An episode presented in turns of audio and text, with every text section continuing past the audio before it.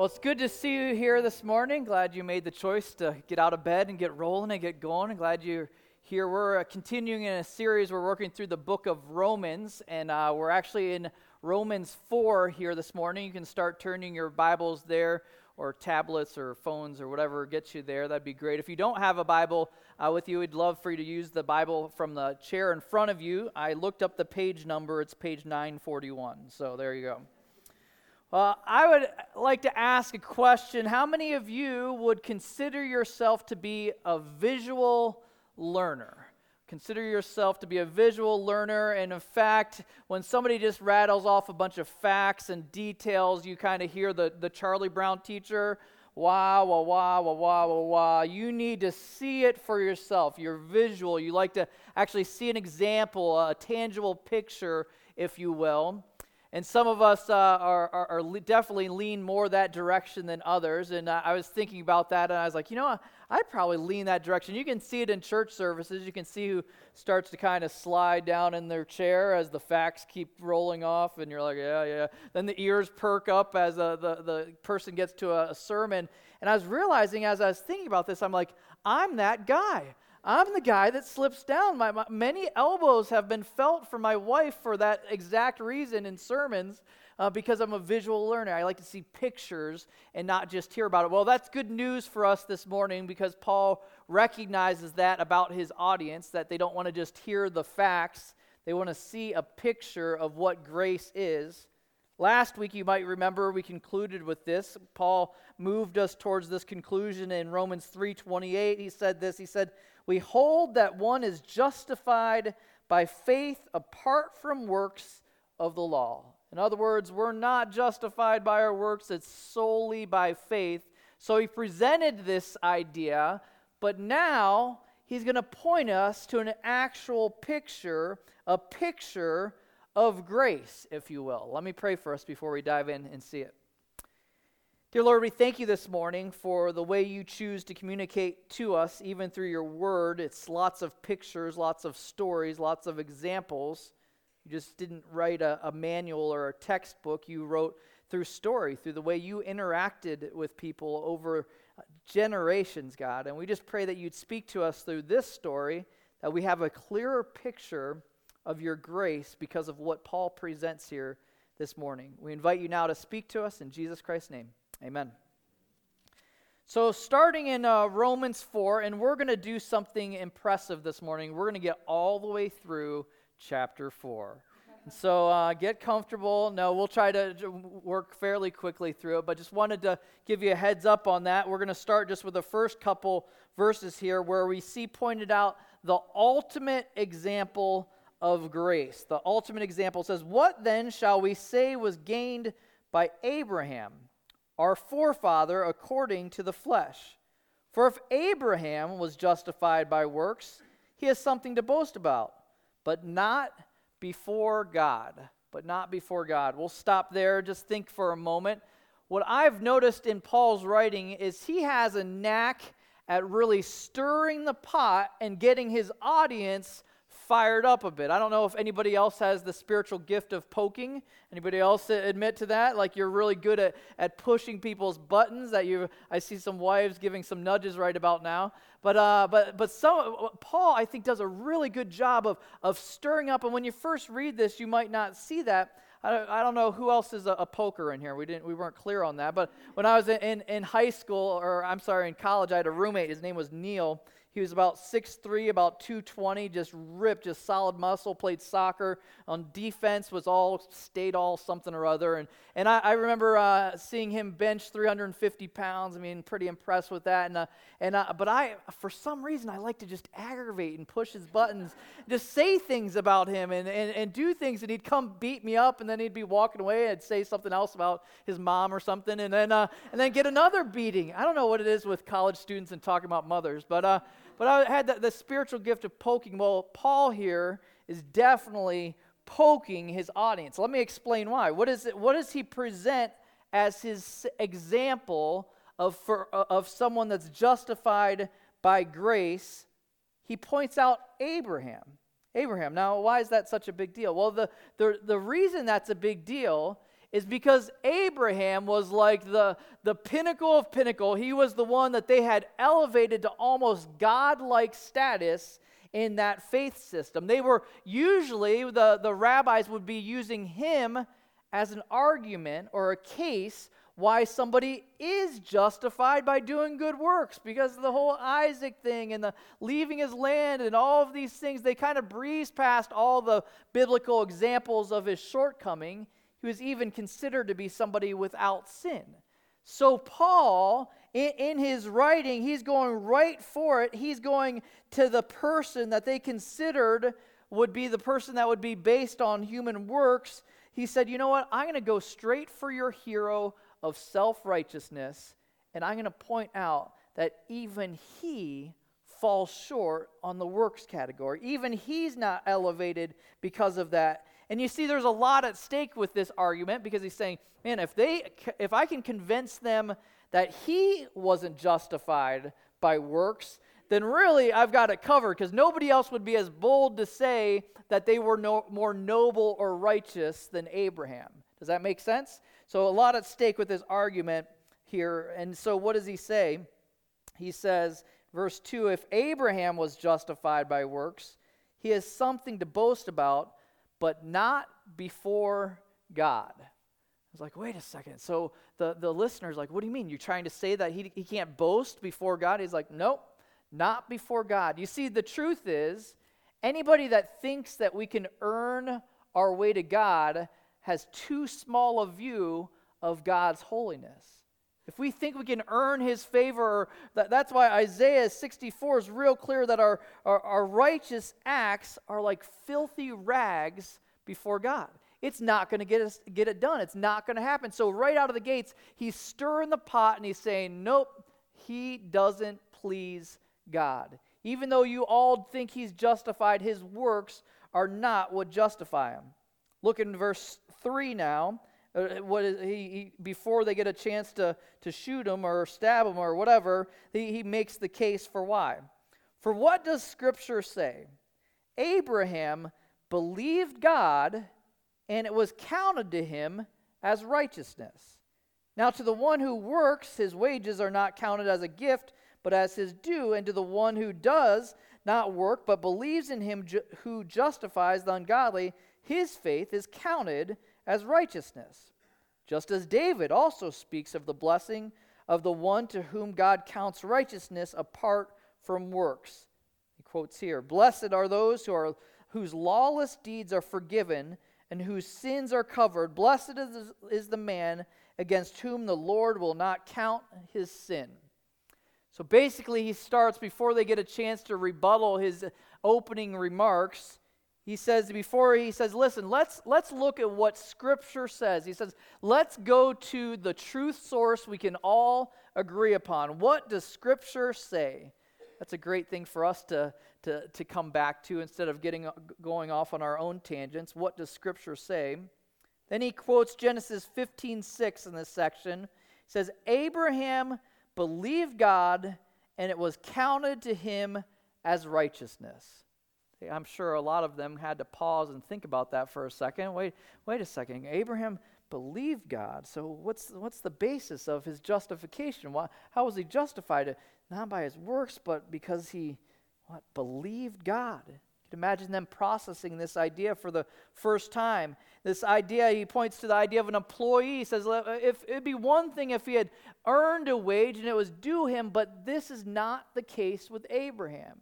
Scripture points to the fact that Abraham was far from fully obedient to God in all of his dealings. If you think about it, if you know the story of Abraham at all, some of the things that he did, I thought some were pretty interesting. The fact that whenever, two different times, when he'd get in trouble or be in a risk where his life was at, at, at stake because of uh, his, his family and he had, had a, a beautiful wife named Sarah, he would lie about his wife being his sister.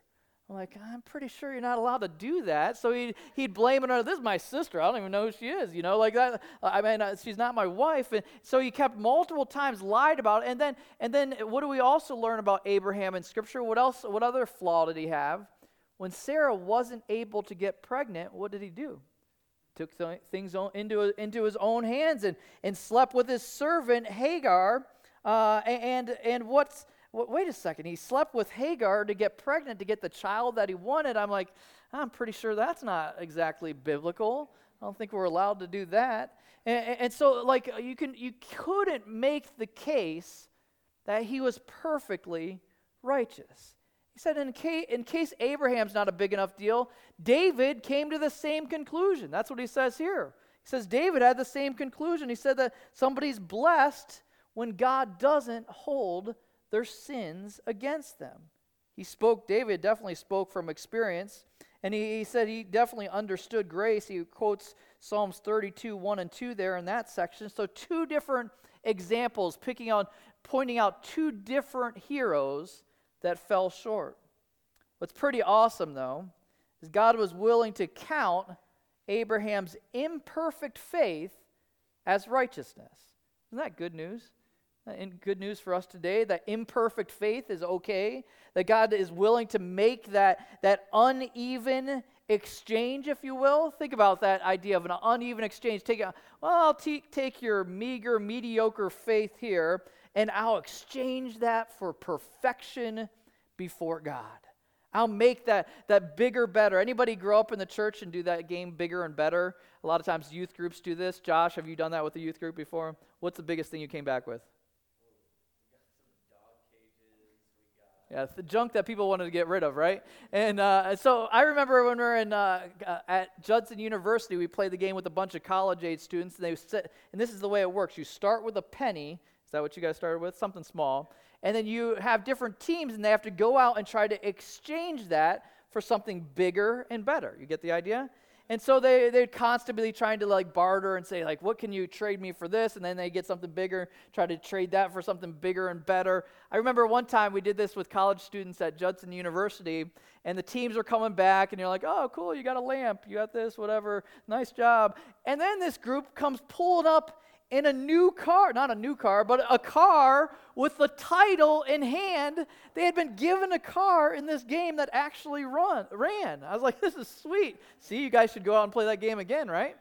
So, but, but this idea here is bigger and better is that God, in his kindness, had nothing to do with how great his righteousness was or how great his faith was, was willing to exchange something bigger and better. Perfection before a holy God was the exchange for one simple thing. Abraham believed God, and it was counted to him as righteousness.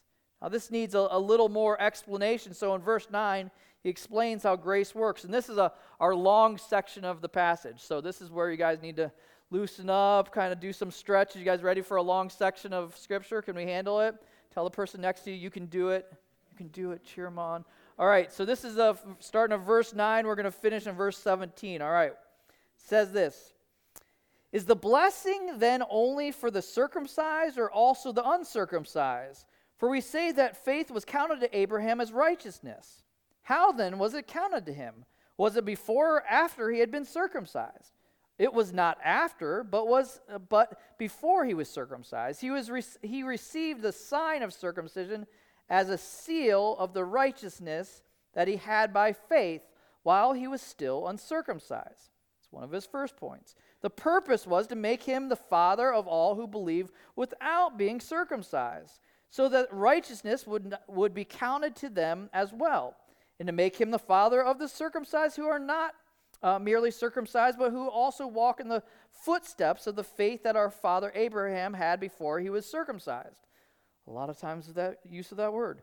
For the promise to Abraham and his offspring that he would be heir of the promise, heir of the world, did not come through the law, but through the righteousness of faith.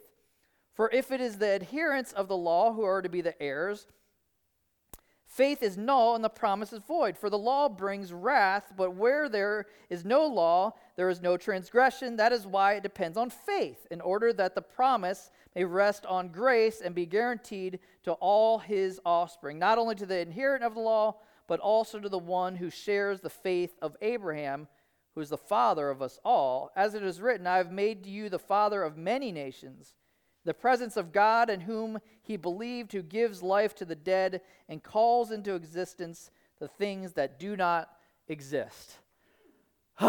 Exhale, you made it. Good job, you guys. So, so here's the, the quick summary of that section is really he's getting across one big point, and this big point is this Abraham's justification had nothing to do with his actions.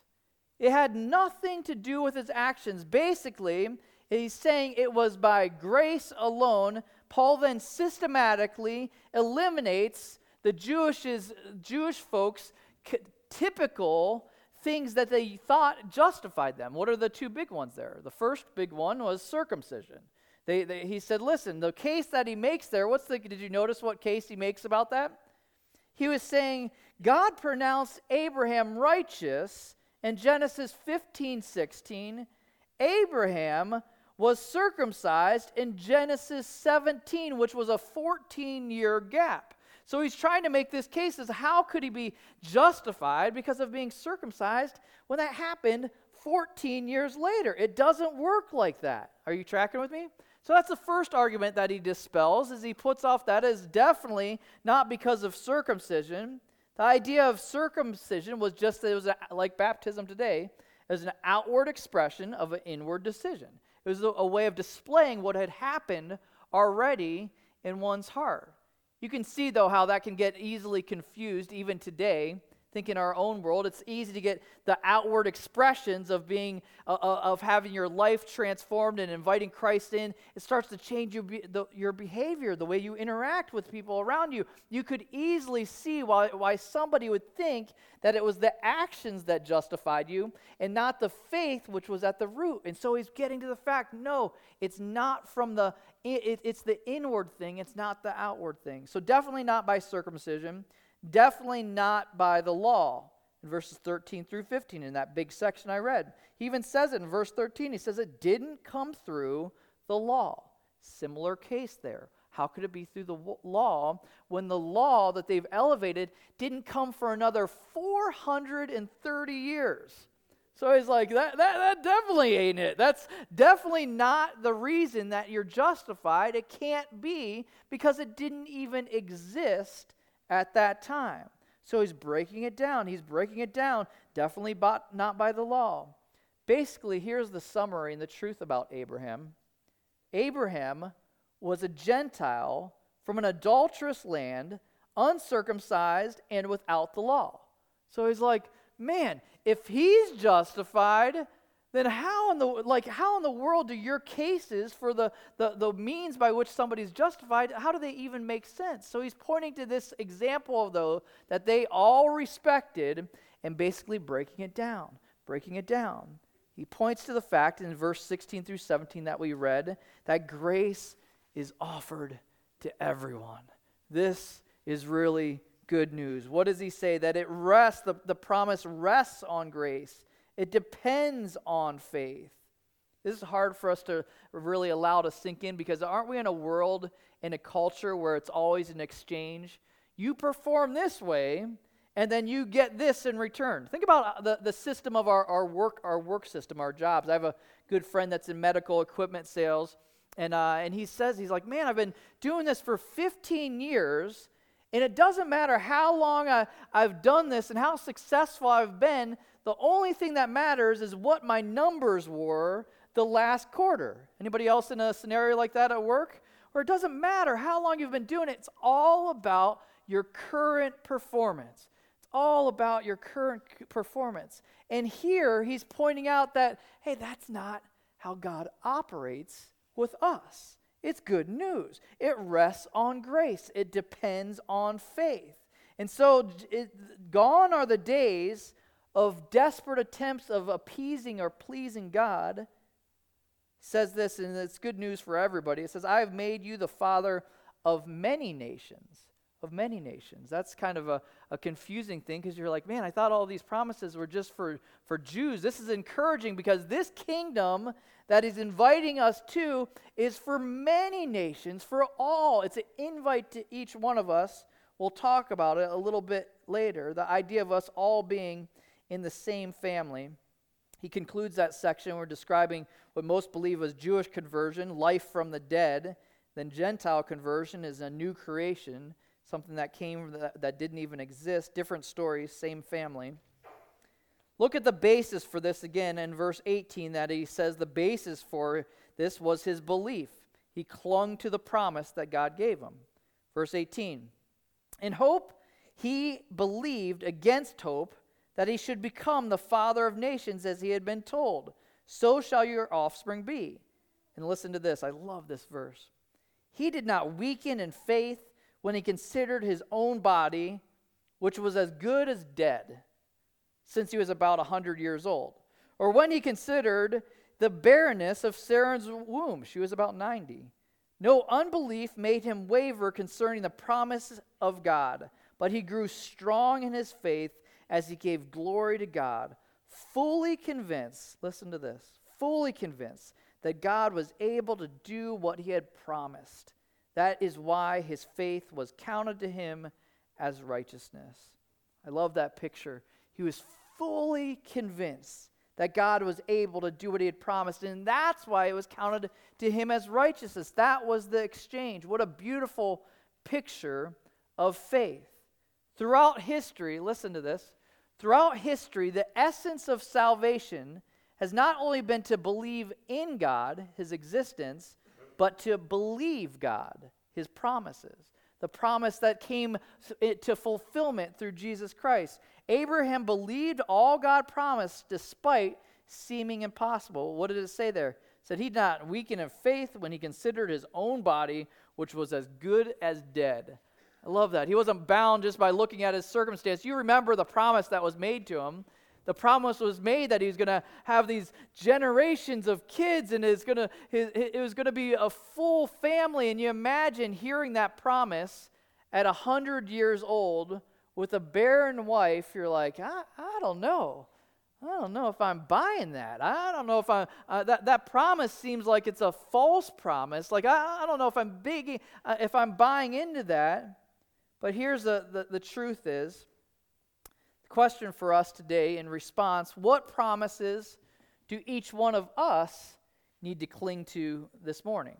What promises has God given us that we need to cling to? He took this promise that seemed completely impossible. He's like, I'm clinging to that. Not because I, I, I, I of my own uh, ability, but simply because who's making the promise. The question for us today is what promises do we need to cling to? I'll just present one, a proposal of one that I think we have a hard time clinging to. Jeremiah 29 11, you could probably say it with me. For I know the plans I have for you, declares the Lord. Plans to what? prosper you, not to harm you, plans to give you a hope and a future. Think about just that one simple promise. How are we doing with just clinging to that in our circumstances, in our situation? Are we are, are we finding hope in that? Is that one that we're like, you know what? I can't I don't know what's going to happen here with this medical situation. I don't know what's going to happen here with this job situation. I don't know what's going to happen here, but I am clinging to the promise that I have a sovereign God that's in control. There's nothing that falls outside of his hand. And the awesome truth that he has my best interest in mind. Like, what a powerful, beautiful thing to cling to. How are we doing with clinging to the promises we know are in Scripture? I don't know how or when, but I know who. I don't know how or when, but I know who. I like this quote by John Calvin. He says, We can't fasten our minds to our eyes. Can't fasten our minds to our eyes. In other words, just the things that we see. A lot of times you could look around and be like, I don't see how this situation is going to work out. It's going to end poorly. And you can't fasten your eyes to your mind. You have to separate those and say, you know what? God works outside of our circumstances. We're not bound by that. We'll conclude with these last couple verses here. This picture of adoption, I would propose, says this but the words it was counted to him were not written for his sake alone, but for ours also. It will be counted to us who believe in him who raised from the dead Jesus our Lord, who is delivered up for our trespasses and raised for our justification. Those are some powerful words right there. I love uh, the, the picture when you think about how it is of coming into the family of Christ. I love, I think one of the most powerful pictures is the picture of adoption. I don't know if you know of somebody that has adopted, or maybe even someone in your family, somebody close to you, or a, a friend. But uh, my growing up, or I'm not saying growing up, the last 10 years, I've gotten uh, to be pretty close friends with a guy in Chicago. His name's Dustin, and uh, his wife Rachel Slezak, and they they were uh, while I was on staff at Harvest in Chicago. Just sit, my office was actually right next to them, and they had a, a family. They had four boys in their their family, and uh, all of them were. Uh, boys that they had, and then they felt, both of them, united in this, both felt like God wasn't finished with their family yet, which is already a shocker to me because who has four boys and doesn't think they're finished with their family?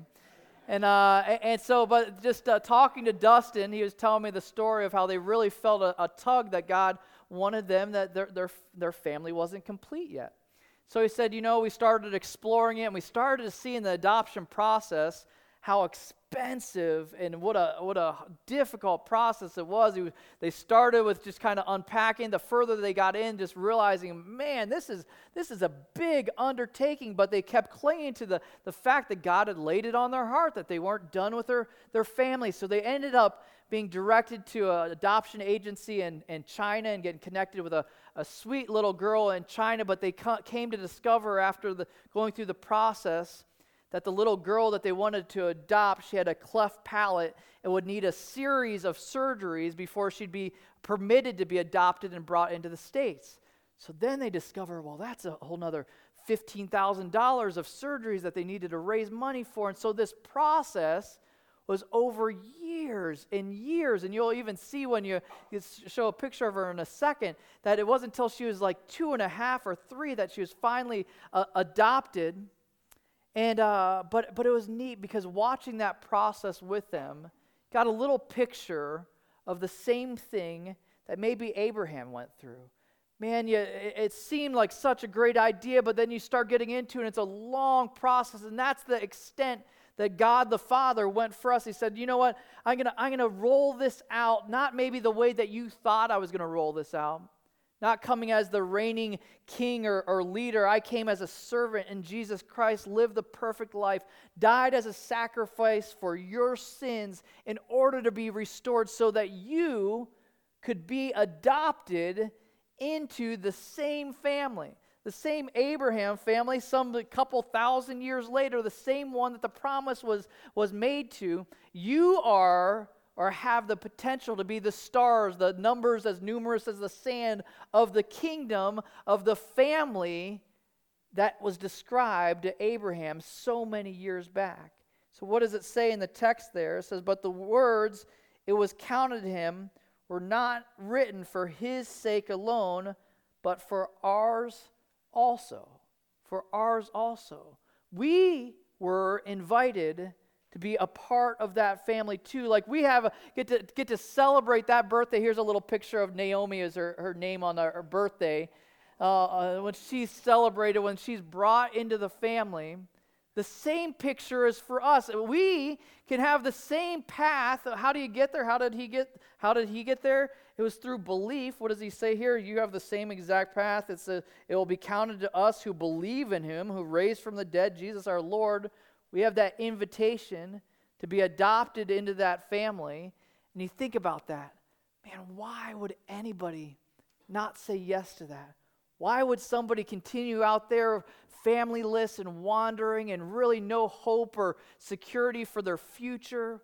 Why would someone stay in that place? You think about it, I was flipping through our church directory and how Abraham was a, a picture of grace. Really, aren't we all pictures of grace? I was flipping through, these are just random picture of grace right there, the Moss family. Next family here, picture of, of grace, the Massey family. Picture, there's pictures of uh, the Star family, pictures of grace, pictures of Stan Deacon. What church has somebody named Stan Deacon that functions as a deacon?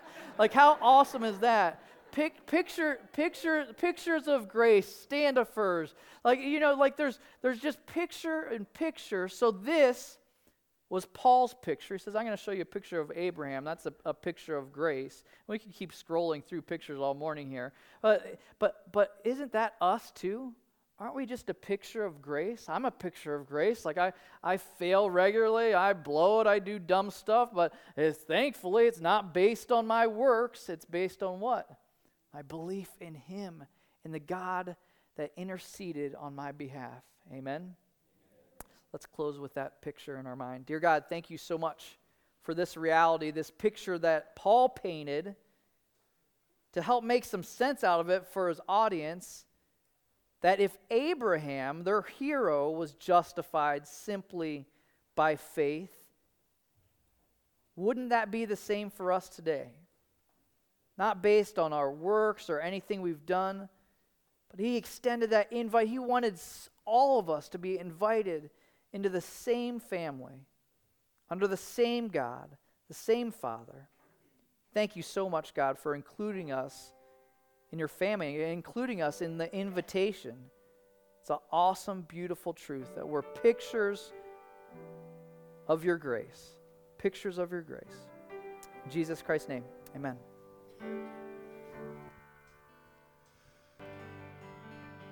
Amen.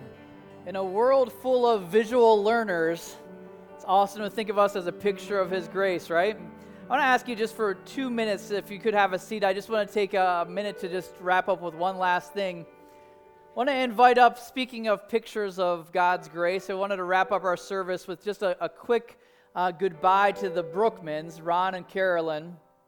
Ron and Carolyn, I, we don't always get to say goodbye to, to families in our church, but they're, they're moving to be with their grandkids. And uh, up in, I was reading this, Polson, am I saying that? Polson, Montana.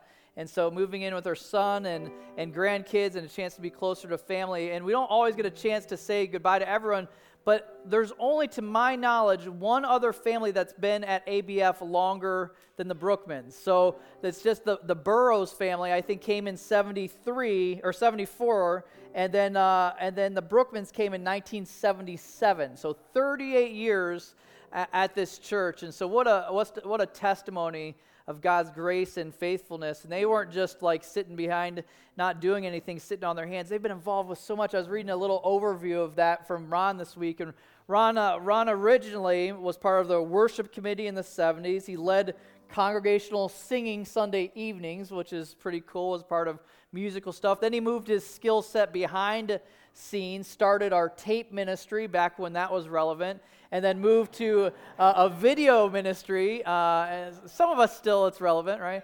Moved to a, a moved to a vid, to video and uh, coordinates our uh, yeah, CDs and all that. So coordinates our runs our website. He does all these different things behind the scenes uh, every single week. If you've ever been blessed by watching a sermon later online when you slept in on Sunday mornings, it's because he recorded that. And so just so grateful for his faithfulness just the thank, thankless job behind the scenes so often. And, and Carolyn, it's hard to know where to start with her. One of the biggest testimonies to her faithfulness is 37 years leading in Sparks with our Awana ministry.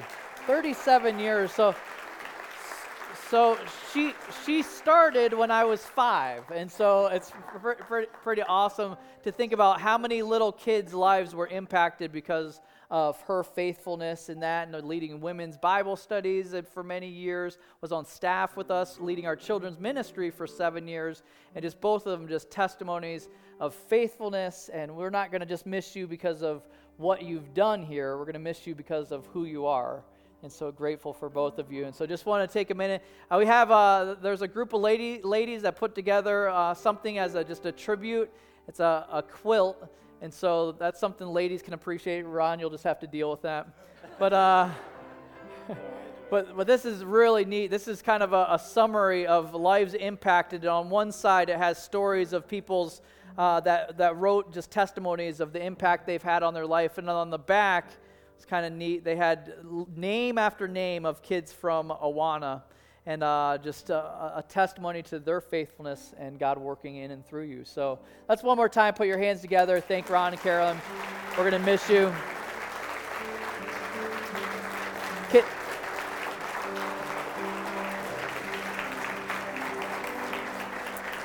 We'll just we'll just close our time and they'll have a, a reception afterwards if you want to give a chance to give some big awkward hugs that would be great. Uh, but let me pray for them just as they go. Dear lord thank you so much for both ron and carolyn and it's such a, a gift to this community and such a, a big piece of the, the foundation of this church.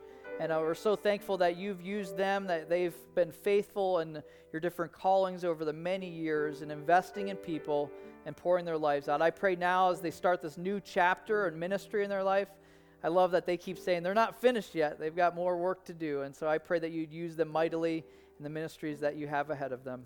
Thank you and praise you for your faithfulness and them even uh, perfectly aligned with this, this morning's message as a, as a picture of your grace. Pray this all in Jesus Christ's name. Amen. Have a wonderful day.